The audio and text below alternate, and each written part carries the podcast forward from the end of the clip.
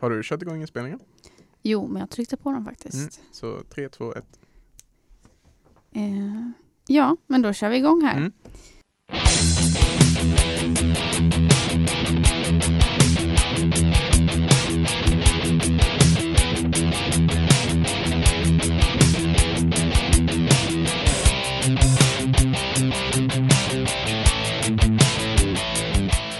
Hej och välkomna får vi säga till eh, Rockcirkeln. Eh, som en bokcirkel, fast istället för böcker, så pratar vi om rockband. Och i varje avsnitt så tar vi upp ett nytt band. Vi pratar lite om deras historia, fun facts och eh, våra egna erfarenheter. Och vi som pratar heter Fanny Clemensson. Och Tobias Nilsson Jarlof. Ja. Eh, ska vi säga något om oss själva kanske innan vi drar igång? Ja men absolut kan vi göra det i första avsnittet och allt. Um, nej men vi är två eh, journaliststudenter som är inne på tredje och sista året uh, och vi båda två lyssnar på alldeles för mycket rockmusik. Ja, men så är det ju faktiskt. Eh, och det var lite så vi lärde känna varandra, att vi hittade det gemensamma rockintresset. Ja precis, men sen samtidigt så lyssnar vi på ganska olika sorters rockmusik liksom. Ja, men det gör vi faktiskt. Eh, och kanske för att ge lyssnarna en bild så kan vi ju säga våra topp fem album eller något sånt där så de får lite koll Ja, på vad vi faktiskt ja, men spelar. absolut. Absolut. Uh, jag kan väl börja då. Um, ja, uh, vi börjar väl bakifrån då på en topp 5-lista. Uh, femte plats hittar jag väl då. Black Sabbaths Paranoid. Kan ju inte ha en lista utan heavy metals gudfadrar. Fjärde plats får jag väl placera då eh, Rust in Peace med Megadeth, eh, Marty Friedman och Dave Mustaine. Eh, ganska stora gitarrister som jag ser upp till. På tredje plats hittar vi Trash metalens okrönta konungar Metallica med Master of Puppets. Jag vet inte om man kan kalla dem okrönta i och för sig. Men eh, Master of Puppets eh, 1986. Eh, titellåten, eh, Sanitarium och allt. Det är fantastiska låtar. Eh, på min andra plats hade jag otroligt svårt att välja vilket album jag skulle välja. Eh, men det fick bli Cowboys from Hell med Pantera. Eh, det var antingen det eller Vulgar Display of Power. Jag gillar den titeln. Mm. Cowboys from Hell det är en rolig titel Ja. och det är ett fantastiskt album. Med Dimebag Darrell och Vinnie Paul och Rex Brown och Phil Anselmo som levererar otroligt bra. Och på första plats, här hade jag också otroligt svårt att välja. Jag visste vilket band som skulle ligga där men plattan var svår. Det står mellan The Number of the Beast och Power Slave. Eh, och då fattar ni väl att bandet är Iron Maiden. Men eh, jag landade på Power Slave. Mm. Iron Maiden var ju Ja. ganska självklart att det skulle komma Det, etta. det, det var nog det va? Ja, Ehm. det... och jag tror du kan gissa min etta också faktiskt. Ja, det måste ju vara Bon Jovi. Ja. Fast jag har inte kunnat rangordna dem så på samma sätt. Det är jättejobbigt tycker jag att sätta dem eh, i ordning så. Men ja, jag har tagit Keep the Faith eh, högst upp. Jag börjar väl tvärtom då. Mm. Med eh, Bon Jovi. Eh, svårt att välja album där såklart. Mm. Men jag gillar det, det albumet för det var en, ja men de har kommit tillbaka från en liten jobbig, eh, jobbig tid i bandet. Så att eh, den säger så mycket mer än bara bra musik liksom med Keep the Faith, Bed of Roses, Mm. Dry County och Ja men det är till för ett annat avsnitt Ja, kanske om dem. Precis. Men eh, sen har jag tagit Dark Horse, Nickelback, Mm. som kom 2008. Eh, Bandet alla älskar och hatar. Ja, exakt. Men jag, jag älskar det bara. Jag är hardcore-fan. Eh, men det är ett rockigt eh, album. Burn it to the ground är en riktigt bra rocklåt. Sen kommer vi tillbaka in på 80-talsrocken här då. Final Countdown Europe Mm. 86. Lite svenskt. Ja, precis. Det, det finns inte mycket mer att säga om den bandet. Det är bara, det, det, det albumet är, är bara helt bra. Precis. Rock the Night, Final Countdown, Carrie. Ja, det är, bättre blir det inte. Mm. Sen kom lite Guns N' Roses, Appetite for Destruction 87. Precis. Den klass, det är en riktig klassiker. Ja, men där har du ju liksom Sweet Child of Mine, Welcome to the Jungle, Paradise, Paradise City. City. Ja, det, det är svårt att inte ta med den känner jag. Nej. Den är ikonisk. Precis. Och sen då Scorpions, Mm. Crazy World 90 där, Wind of Change liksom. Det, Precis. Ja, det säger ganska mycket. Det är mycket 80-talsrock hos Ja. mig. Det, det, det är ju typ samma hos mig, men det är ju mer heavy metal då. Det är ju Mm. inte alltså, rock, rock, utan det är ju heavy metal i form av Maiden och Precis. Pantera och Metallica och så. Men eh, i vårt första avsnitt här så ska vi ju faktiskt inte snacka om något av de banden vi har på våra topp 5-listor. Nej, Utan vi ska snacka amerikansk hårdrock i form av sminkade Kiss. yes.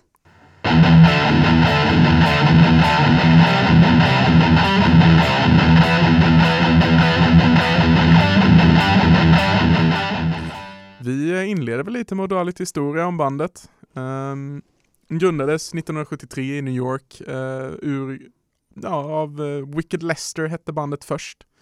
Uh, men Gene och Paul lämnade det bandet och eh, anställde då först Peter Criss efter att ha sett honom spela på en nattklubb och sett en annons i en tidning. Sen eh, kom Ace Frehley eh, som gitarrist, leadgitarrist och eh, bandet Kiss var fött. namnet kommer från att Chris tidigare spelade ett band som heter Lips och då spann bara Paul Stanley vidare på det och sa vad sägs om Kiss? Det känns ju ganska otippat också från ett, ja. för ett rockband att heta Precis. Kiss. Ja, verkligen. Det känns så mesigt på något sätt. Ja. Men de fick ju verkligen till det. Det har nog en del med att göra med loggan som Ace eh, Freely designade först och han kom liksom på stilen på S, de här klassiska blixt-S. Just det, lite Z. Ja, precis. Uh, han liksom målade över det gamla namnet då, Wicked Lester, på en poster utanför en klubb de skulle spela på. Uh, då målade han över det och då var loggan född. Um, sen då så var det Paul Stanley då som ritade alla affischer efter det, själv.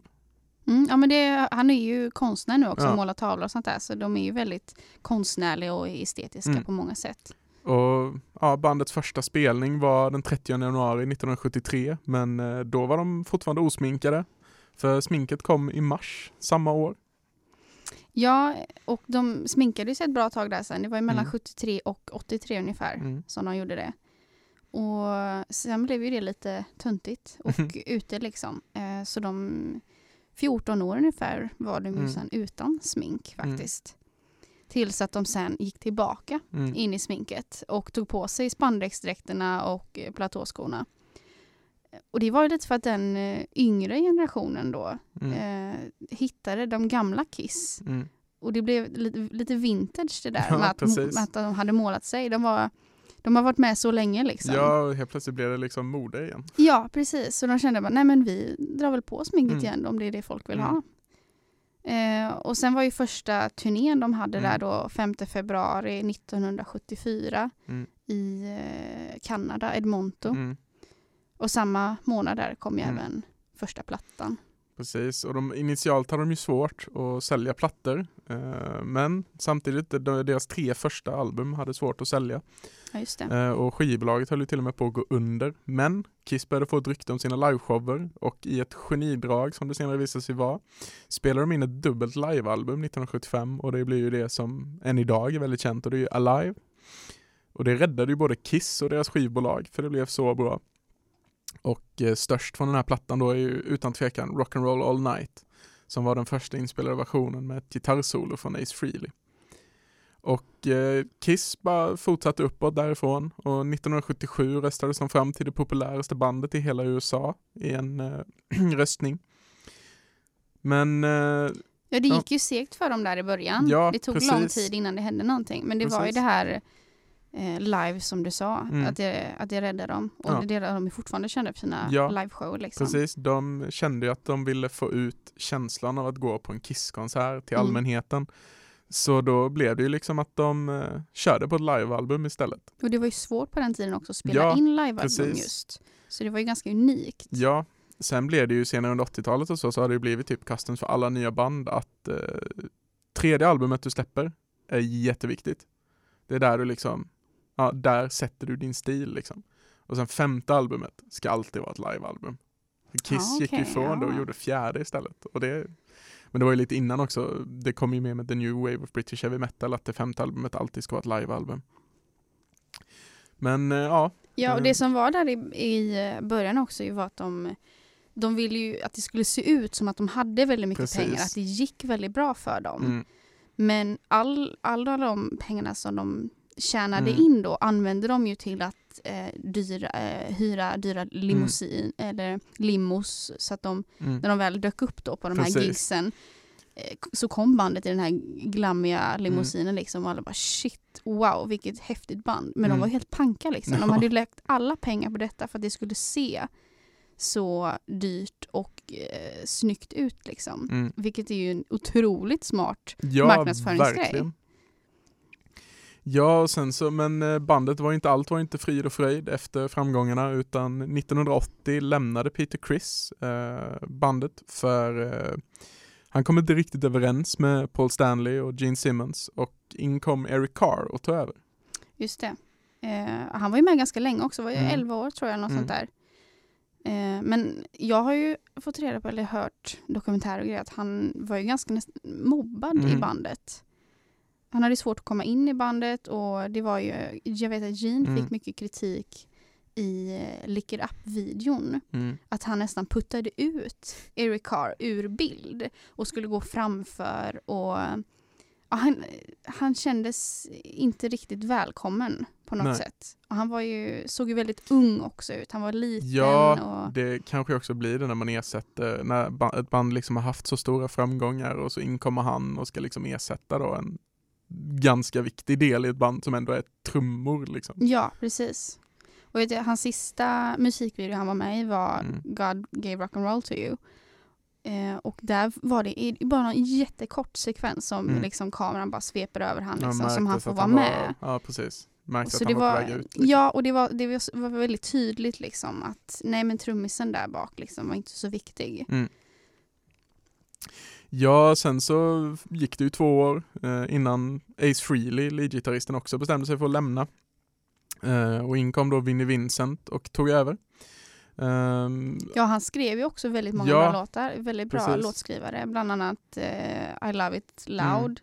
Lick It Up var han också Mm. med där. Så att, eh, jag tror han gjorde väldigt mycket för Ja, bandet den korta precis. tiden han eh, var med. och sen Frehley lämnade ju för eh, när Chris försvann och Eric Carr kom in eh, så var ju inte Eric Carr liksom lika stor, om man kan kalla det, delägare till bandet typ. Så eh, Freely Frehley kände sig liksom att han alltid blev utnumrerad två mot en i stora gruppbeslut. När det var Gene och eh, Paul som fick för sig att någon ville göra någonting så hade Frehley aldrig något att säga emot för de var två mot en liksom. Men eh, det tog, eh, ska vi säga, det tog, eh, vad blir det, 14 år innan eh, den eh, 28 juni 1996 uppträdde Kiss återigen med original-lineupen eh, med Peter Criss, eh, Ace Frehley, Paul Stanley och Gene Simmons. Och det gjorde de inför hela 40 000 personer på Tiger Stadium i Detroit. Detroit Rock City. Precis, av alla städer så var de ju såklart Detroit. Eh, och den turnén de gav sig ut på varade i 192 shower och den hade den högsta genomsnittliga publik, eh, publiken i bandets historia på nästan 14 000 personer per konsert. Sen 2001 lämnade Chris återigen bandet, eh, denna gången dock på grund av kontraktsproblem och han ville inte fortsätta. Och Ace lämnade 2002 igen och ersättes nu då av Tommy Thayer som fortfarande är gitarrist i bandet.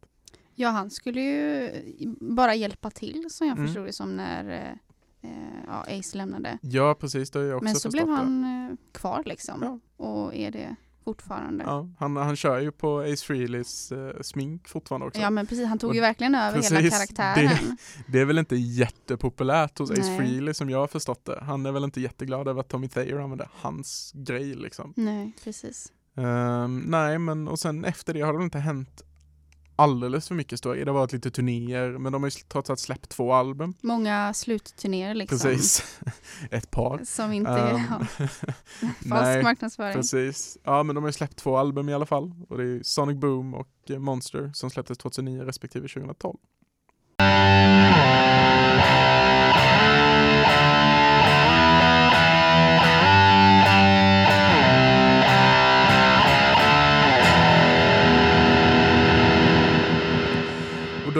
Lite framme i Ja, dagen. det var väl lite historia Ja, där då Precis, lite.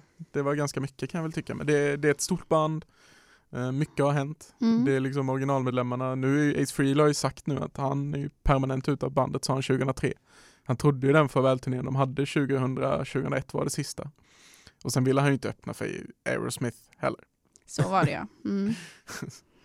Vad han nu har emot dem, det vet ju ingen. Men eh, ska vi spinna vidare lite? Va, va, när hörde du Kiss för första gången? Ja, jag försökte fundera på detta och jag kan inte komma på ett exakt eh, ögonblick. Men eh, jag kan tänka mig att det var, vi hade ju massa CD-skivor hemma. Där det var rockklassiker, Absolute Rock, Mm. eh, rockhits och sånt där. Och där fanns ju Kiss med liksom, bland massa andra eh, rockband. Så jag kan tänka mig att det var, vad kunde jag varit, sju, sju, åtta år då som jag Mm. lyssnade eller som vi hemma då lyssnade Mm. på detta. Och jag, jag hörde dem liksom. Mm. Ja, för mig är det lite svårt att säga. Jag upptäckte nog inte Kiss förrän lite senare för det var ju mycket eh, min pappa lyssnade mycket på The Who och eh, The Doors, alltså mycket brittisk klassisk rock. Ehm, och sen var det punk också. Det var, ju, det var ju Sweet och det var ju Ramones och det var lite Sex Pistols liksom. Så jag upptäckte nog inte Kiss förrän jag var 12-13 liksom. Det var ju dem- ganska tidigt ändå. Ja, men det är ändå lite sent om man jämför när du upptäckte, upptäckte Jo, dem jo, liksom när är du var sju. Jag menar, det är ju inte som Iron Maiden till exempel som jag har lyssnat på hur länge som helst. Men Kiss, det var liksom det är så klassiskt rockband att man liksom, du lyssnar ju på dem. De är så stora och det är, det är bra musik liksom. Det är ju klassiker. Ja, och även fast du inte lyssnar på dem så har du någon gång hört Ja, dem precis. ändå. Precis. Ja, men eh, vad fick du då liksom för första intryck när du hörde Kiss? Eh, ja, eh, en grej jag kan komma ihåg var att i eh, högstadiet, sexan, sjuan där någon gång, så visade våran musiklärare ett eh, Youtube-klipp, tror jag det var, på, under en musiklektion på Gene Simmons specifikt, när han uppträdde. För vi pratade om olika musikgenrer och sånt där. Mm. Eh, och då tog hon fram just Kiss då för att påvisa, jag kommer inte ihåg vilken genre vi pratade om då, men det var väl du vet hårdrock, eh, liksom eh, lite glamrock, den stilen. Mm. Eh, och visade en scenshow då när eh, Gene stod och bet i ett hjärta liksom och det Mm. sprutade blod, det rann blod och det han tuggade liksom och det rann på hakan, ner på halsen. Ja, Eh, och han stod där och... Eh, Tungan ut, Exakt, räckte ut tungan och stod och skakade liksom, så här, blod bara skvätte. Och det var... De flesta av oss var ju ganska äcklade liksom. Man Mm. förstod inte riktigt vad är det vi kollar på. mm. Men jag var ganska fascinerad. Jag vet Mm. att jag satt där och bara Vänta nu, är det här en, en rockkonsert? Är det här en liksom musik? Det, känd, Mm. det var liksom ett helt skådespeleri Ja. på scen. Det var en, en show på ett helt annat sätt. Mm. Och jag blev lite fascinerad att man kunde blanda de här två världarna. Ja, det är ju det är en sjukt häftig grej liksom. Alltså först, jag fick väl inget jätteintryck av Kiss när jag hade den första gången. Det var väl någon, jag, jag för mig det var att, så här, att jag hade en mp3-spelare och jag hade en polare som hade massa musik på sin dator och så bara började han ja, men lägga över allt du hade och så Kiss var ju med där liksom. Jaha. Så jag tror typ att jag liksom bara, oj vad är det här? Det här var ju skitbra ju. Alltså så liksom, den reaktionen. Så här, jag reagerade ju mest på musiken då för mig. Eh, och det är ju Ace Frehleys uh, gitarrspelande och allt sånt liksom. Men uh, ska vi titta, vad har du för favoritlåtar och album med Kiss? Ja, det, var ska man börja nästan? Det är Dy- Dynasty Mm. där, eh, 1979. Mm. I was made for loving you. Det är ju en hu- hur bra låt som helst. Även en Animalize 84, Heavens on Fire, Mm. de klassiska liksom. Ja, Eh, sen även Lick It Up, Crazy Crazy Nights, Detroit Rock City som Mm. Ja. vi var inne på innan. Alltså det finns ju så många ikoniska låtar precis. som jag tror folk vet till och känner till men kan inte kanske exakt veta att det är Kiss. Mm. Men det här är låtar som alla någon gång har lyssnat på. Ja, precis. Uh, nej men för mig, alltså jag gillar ju, jag är väldigt så här gammal, jag vet inte om man kan kalla mig gammal, men jag gillar klassiska och då är det ju Destroyer, det albumet de släppte 76. Ja, just det. Det är liksom med Detroit Rock City eh, och eh, Shout It Out Loud. Det är ju en fantastisk låt. Och det är ju nästan, om jag liksom ska säga, om jag måste liksom säga ett absolut favoritalbum med Kiss, så för mig är det ju Destroyer 1976. Sen gillar jag ju Alive också. Jag, jag är lite svag för livealbum. jag måste Ja, medge ja. det. Eh, och Alive eh, 1975, det är ett av de bättre livealbumen om man tittar på när det spelades in liksom Mm. och genomslagskraften det fick. Att det, liksom, det räddar ju både Kiss och skivbolaget liksom. Ja, precis. Så nej, jag gillar både Alive och Destroyer liksom. Och de har ju, sen har vi ju mycket som, jag tror det var eh, någon Motley Crue dokumentär sa det här, men de sa ju det att eh, släpper du en ballad så blir den automatiskt populär på 80-talet liksom, 70-80-talet. Jaha. Och Kiss har ju ett par bra ballader. Ja, men det har de. Det har de. Eh, vilken, har du någon favorit? Nej, Eller? alltså jag vet inte riktigt om jag kan säga att jag har någon favorit, men Love Gun är ju ganska bra. Mm. Får jag väl säga. Du då? Mm. Ja men den är bra, den vet jag även Paul pratade själv Mm. någon gång i någon intervju om att han, eh, att han gillade extra mycket för att den är, det är en annorlunda text, det är en fin text och Mm. han, ja det var något speciellt med den låten. Men jag gillar ju eh, Forever, tycker Mm. jag är väldigt fin. Och även God gave rock and roll to you. Mm. Och sen också tänkte jag på det här albumet eh, Sonic Boom. Mm. är också, ett av mina favoriter om man Mm. kan få kalla det ett eget album för det är ju, där har Ja, de ju Precis. spelat in sina bästa hits Ja. på nytt. Ja. Liksom. Så det är ju gamla Precis. låtar men lite nya liksom. lite nyare Precis. tolkning typ. Ja. Eh, så, och där har de ju också med Mm. sina klassiska ballader. Mm. Så det är ett, om man vill lära sig Kiss liksom Mm. och lyssna på Kiss så är verkligen Sonic Boom är Mm. ju ett bra album att börja lyssna på faktiskt. Precis. Eh, ja, du, du har sett dem live vet jag, det har inte jag gjort. Nej, jag såg dem live för några år sedan, eh, inte så länge sedan faktiskt, där de var i, på Scandinavium i Mm. Göteborg. Eh, och det var, jag, jag hade inte så höga förväntningar för jag tänker att de, de är ju gamla liksom, Mm. de är ju 70 pensionärer. Ja, precis. eh, men, så jag visste, jag bara, nej men de kommer väl inte orka göra samma show Nej. liksom nu. Men jäklar alltså, jo vilken energi Ja. de hade. Paul var ju där ute och flög över scenen liksom och Mm. stod där i mitten och spelade och Gene körde sin eh, blodshow liksom Mm. och det var eldsprutande gitarrer Mm. och ah, nej, jag blev riktigt eh, positivt överraskad. Det var väldigt, väldigt bra konsert faktiskt. Mm. Eh, och det är väl lite tacksamt också att de har just det här sminket. Man ser Precis. inte hur mycket de har Nej. åldrats. Utan det kan Nej, lika gärna precis. vara 79 liksom. Mm. Ja, eh, de är nog gla- lite glada över att de har det där sminket kanske. Mm, jag tror det med faktiskt. Sen så kör de, de, kör ju, de har ju liksom kört samma stuk hela karriären med det här med pyro, det ska vara stora shower, det ska vara du ska liksom känna att du får valuta för pengarna. Och det tror jag, det har ju gjort Kiss till vad de är. Mm. Liksom. Alltså med, eh, Det är mer än bara musik. ja Du kommer precis. dit och får en hel show, du får Ja. en hel upplevelse. Ja, liksom. och det, det är väldigt få band idag som kan, liksom er, eller som kan erbjuda det. Mm. Det är inte alla som kan det eller som lyckas med det. Men Kiss är ju verkligen ett av de som har gjort det. Måste jag säga. Och de har liksom gjort det sedan 1973 liksom. Precis. Och det har ju alltid varit samma. Ja, och jag, jag tycker också att Paul Stanley, eh, när jag var när- på livekonserten då, så hans röst höll ju kanske inte till eh, den nivån man hade önskat. Men jag tycker inte, han har aldrig varit en riktigt stark sångare på det Nej. sättet. Utan de har, de har nästan förlitat sig på just sin, eh, sin show-expertis liksom. Mm. Att det är deras grej. Att sången kommer liksom lite i efterhand så. Mm, precis. Ja, eh, och det vet vi att det är flera band som kanske har det problemet idag. Till exempel Guns N' Roses, Maxl Rose liksom. Mm. Men eh, de har som sagt, de har ju byggt upp det här liksom. Med att du går på en Kiss-konsert vet att du får en show liksom. Du får inte bara fyra gamla gubbar som står där framme och spelar sin musik liksom, utan du får en show. Mm. Och det tror jag har gjort oerhört mycket för dem. Ja, de har ju fortfarande samma rykte liksom. Mm. Att det, det är live man Mm. ska kolla dem. Liksom. Precis. Det, Ja, och sen vet jag att du har en ganska rolig historia med Kiss också. ja, jag vet att jag nämnde det till dig. Ehm, Jag och min eh, farsa klädde ut oss till Paul Stanley och Gene Simmons på min eh, mammas 50-årsfest. Så vi eh, sprang ut där till eh, I was made for loving you eh, i full liksom, utstyrsel med smink och peruk och vi hade uppblåsbara gitarrer.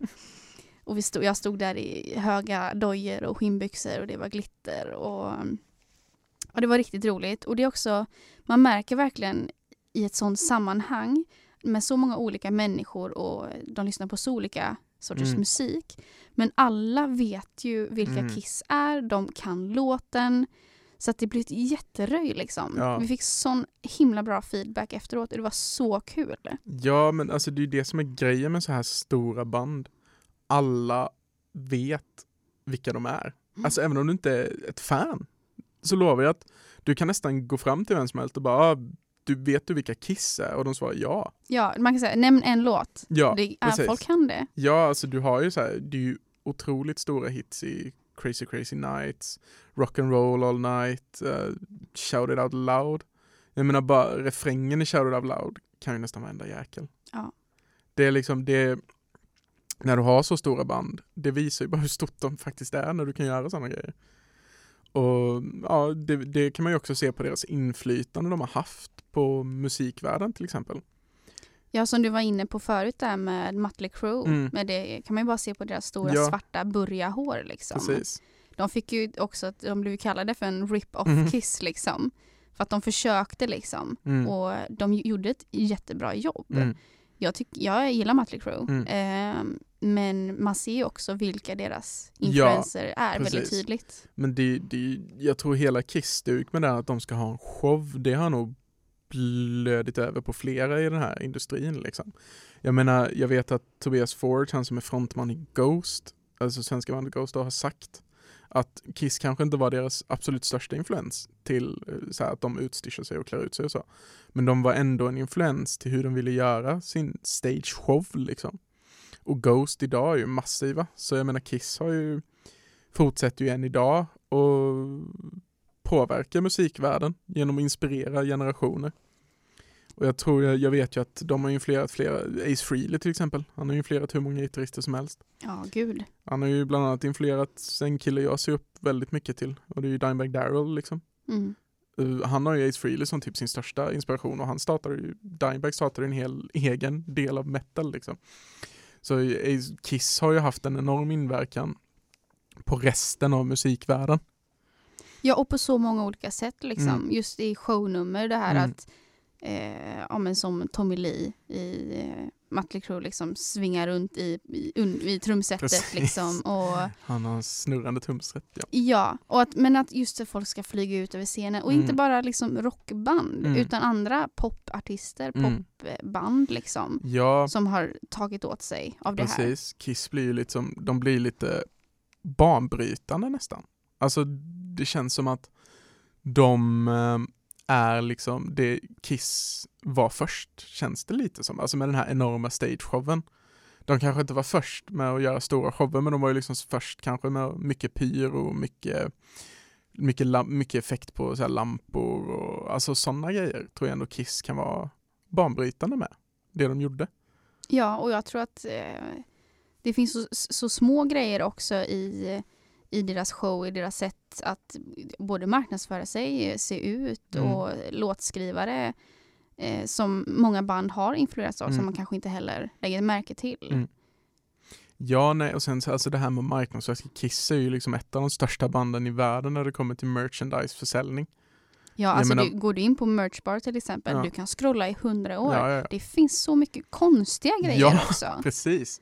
Det är ju liksom, Kiss är ju nästan, borde ju nästan vara en förebild för de flesta banden, hur man marknadsför sig. Och hur det liksom, för det är ju lite som... More det, is more Ja, liksom. precis. Och sen så är det lite som vi har pratat om att Paul Stanley och Gene Simmons har ju kört bandet lite som ett företag liksom. Ja, verkligen. Det har ju varit de två. Mm. Och så in med den, ut med den och liksom så här.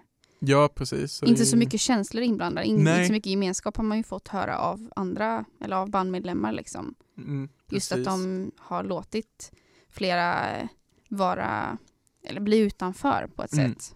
Ja, precis. Det är ju bara att titta på varför Ace Frehley lämnar liksom. Ja, men exakt. Det, men eh, nej, de eh, har kört på. Sen så har de ju en av de konstigaste kanske merchandise-grejerna någonsin som är en Kiss-kista. Du kan alltså bli begravd i en kista som är inspirerad av Kiss. Ja, den är ganska sjuk faktiskt. Ja. Och det är bara att titta till exempel, eh, ja, som jag, kille jag pratade om innan, Dimebag Darrell, han är ju begravd i en sån. Eh, han skrev det i sitt testamente och han blev ju tragiskt mördad 2004. Ehm, Ja, han, för, för det är ju inget heller som man sen eft- i efterhand Nej. kan komma på som anhörig eller så, här, utan, Precis. utan det tar ju lång tid för Ja. dem att tillverka den här lådan Precis. också, så du får ju förväg ja, veta att du vill verkligen. ha en. Ja, kistan i Dimebags fall donerades ju av Gene Simmons eh, till hans begravning och sen vet jag att hans bror Vinnie Paul som gick bort förra året också är begravd en sån. Så det kanske visar också vilken stor inverkan Kiss har haft på musikvärlden också liksom. Att de två, de två gick ju ihop och startade ett av världens största band. Liksom. Och de har Kiss som influens.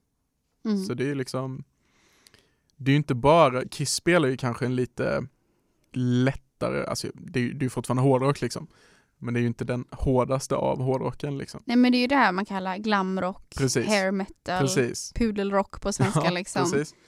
Och att det då kan spinna vidare och bidra till annan sorts musik. Liksom, alltså, det visar ju bara hur stort bandet är och hur stor inflytande de har haft på musikvärlden. Ja, och fortfarande har, Ja, tror jag, Precis, jag på tror många, på många håll. Att de faktiskt håller på. Ja, Och att det inspirerar många andra band till att också faktiskt fortsätta. Det går. mm.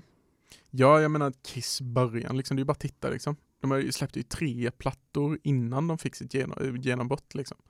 Och att när de väl fick det, då jävlar blev det stort. Ja, precis. Så det Kiss i sig är ju förmodligen ett av de mest inflytelserika banden i historien, av, alltså musikhistorien.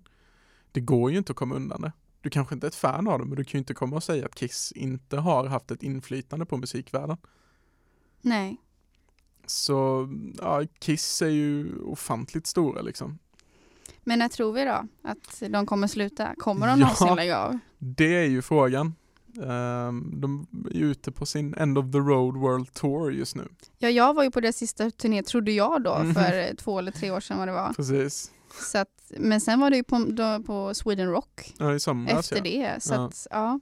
Det, Ja, de, de har ju haft ett par avskedsturnéer. Eh, Den första var ju 2000, 2001. Och det var ju där Ace Frehley då eh, sa efter det att nej, nu är det permanent. Jag, eh, det här trodde jag var sista turnén.